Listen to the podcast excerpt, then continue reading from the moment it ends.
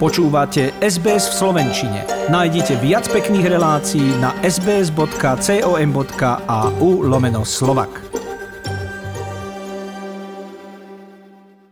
Dnes je nedeľa, posledný október a vy skôr narodení si určite spomeniete na jednu z charakteristík mesiaca október, ktorou bola povinná vojenská služba.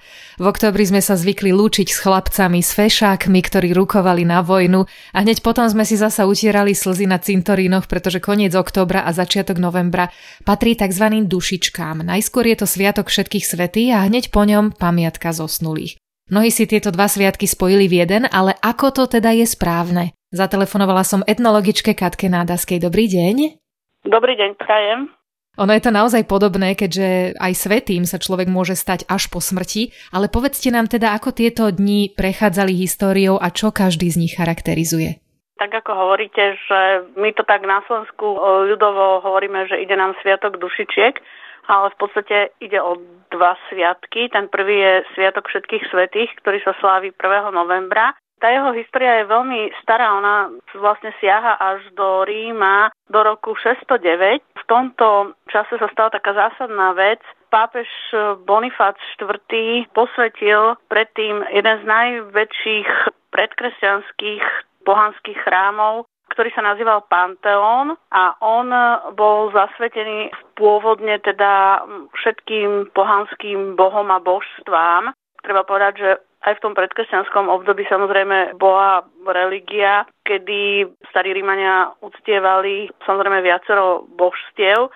Potom ako tento chrám prevzali kresťania, tak on zostal stať a vlastne stojí v Ríme doteraz. A ten spomínaný pápež ho zasvetil Pane Márii a všetkým svetým. Je vlastne zasvetený všetkým svetcom, aj takým, o ktorých sa málo vie, alebo ktorí v cirkevnom kalendári nemajú svoj sviatok a pôvodne sa tento sviatok slávil v maji a až za pápeža Gregora III. bolo preloženie slávenia všetkých svetých e, na deň 1. novembra.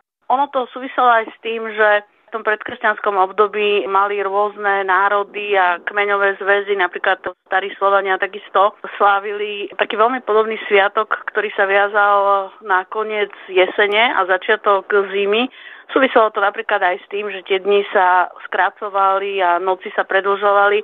Ľudia si uctievali odpradávna, dá sa povedať, svojich mŕtvych zosnulých a v tom predkresťanskom období to bolo spojené aj s takou vierou, že tí mŕtvi môžu, či už pozitívne alebo negatívne ovplyvňovať životy tých, ktorí ešte nezomreli, ktorí žijú, takže aby ich ovplyvňovali pozitívne, tak sa im práve na konci jesene a začiatkom zimy prinášali rôzne také obetné dary. Napríklad u Slánov to bolo, že na hroby alebo miesta prinášali medové koláčiky a medovinu ako také obetné dary. Potom, keď teda vznikli postupne tieto kresťanské sviatky, tak samozrejme sa v tom pokračovalo, ale nie už takým spôsobom prinášanie obeti, ale napríklad kresťania vlastne veria, že svetci môžu takisto určitými modlitbami a takým príhovorom pomôcť napríklad dušiam mŕtvych zosnulých a svätí patróni vlastne slúžia ako taká ochrana pre ľudí, ktorí vlastne sa k ním modlia.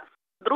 novembra, čiže deň za tým, nám nasleduje vlastne sviatok e, pamiatky všetkých verných zosnulých. A opäť tá história je veľmi stará, musíme sa preniesť do roku 998.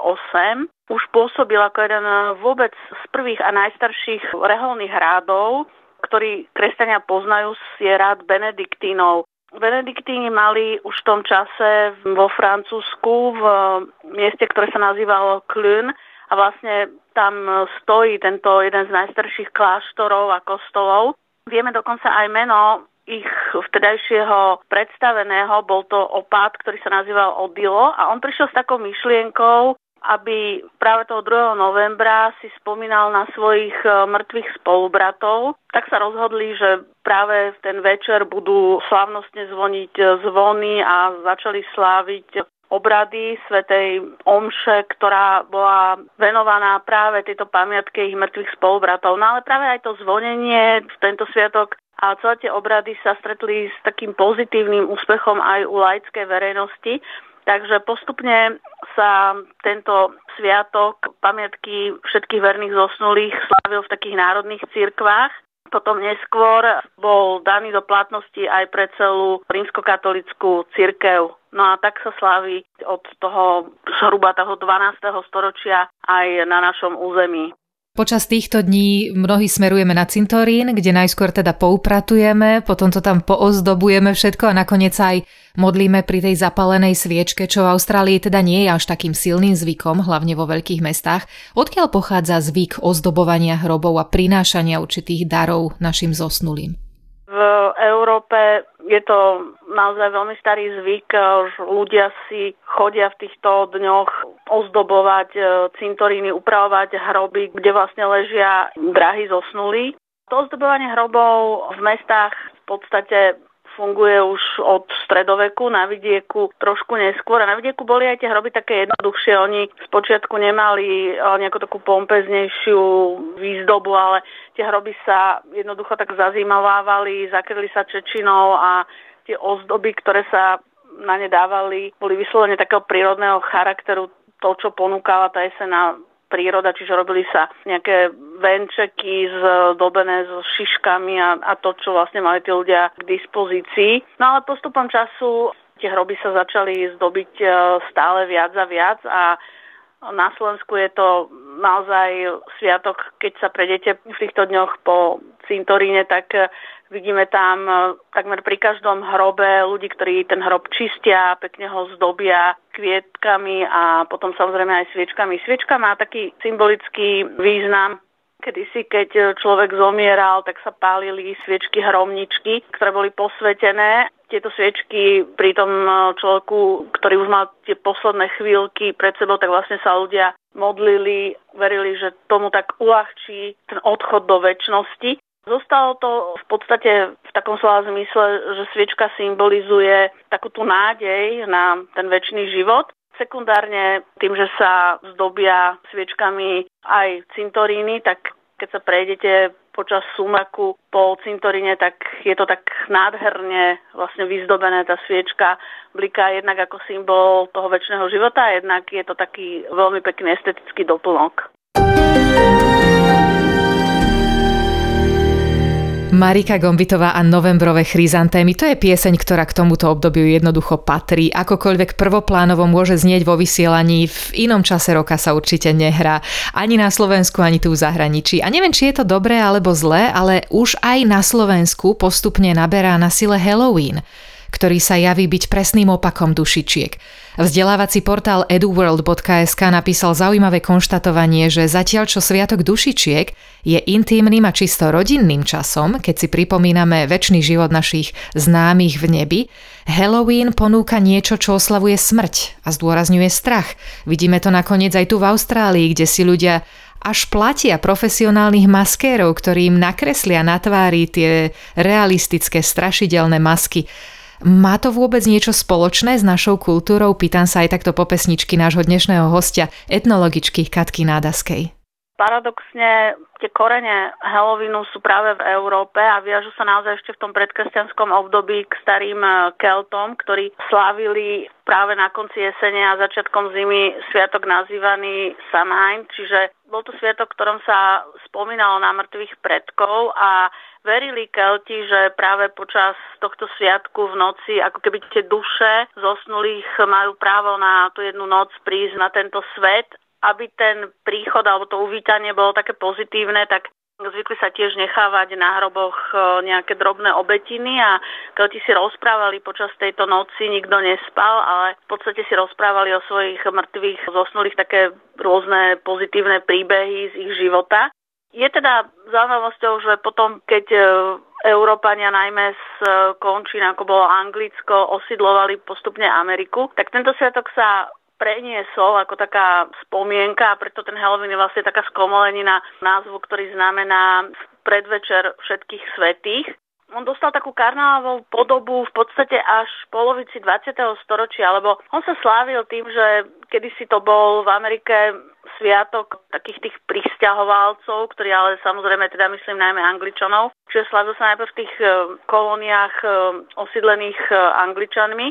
A to, že chodievali deti v predvečer tohto sviatku Bola to taká obchôdzka, ktorá najprv vlastne máte, dá sa povedať, že korene takých chudobných ľudí, lebo tým, že išla zima, tak e, to obchodskou bolo možné vlastne tie deti obdarovať praktickými vecami, ako boli nejaké ponožky, rukavice, čiže to, čo by im e, cez tú zimu prospelo a z čoho by mali úžitok. Neskôr sa teda tá tradícia samozrejme rozšírila po celých štátoch tým, ako sa v 30. rokoch potom veľmi rozvíjala kinematografia, tak začali sa najmä teda deti prezliekať.